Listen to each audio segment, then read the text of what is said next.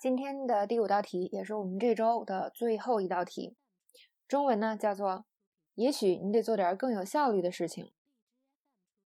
英文该怎么说呢？其实呢，这道题很多同学做的也是非常不错的，尤其是呢整个句式写的，嗯，都不错。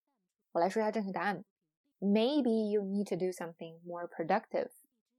但是这边出现了一个问题，就是后边这个 productive，很多同学把它写成了其他的词。我们出现了什么呢？一个是 efficient，一个是 effective。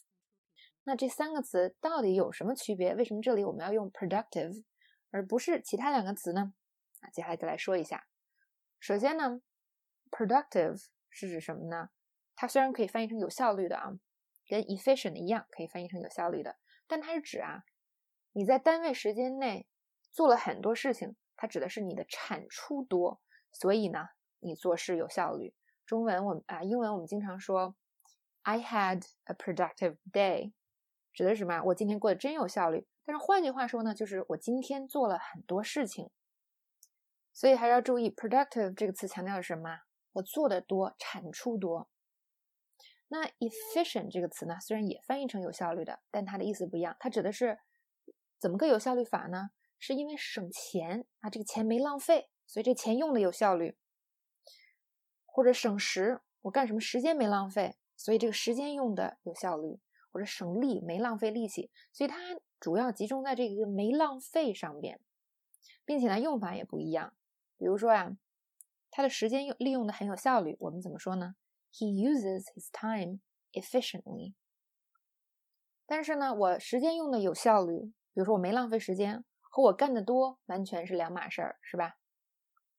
比如说，时间利用的有效率，可以是我做这件事儿没浪费太多时间，但是跟我做的啊很多完全不是一码事儿。或者呢，比如说看这样的一个句子，比如说啊，这是一种很有效率的利用能源的方式，It's a very efficient way to use the energy。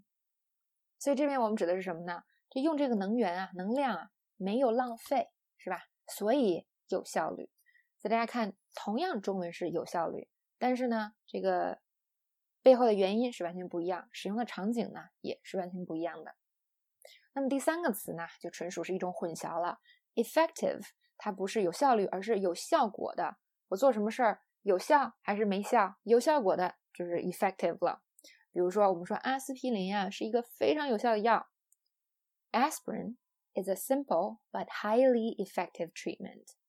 就是阿司匹林是又简单又有效的这么一种药。哎，怎么样？这样一讲，大家有没有把这三个词分清楚了呢？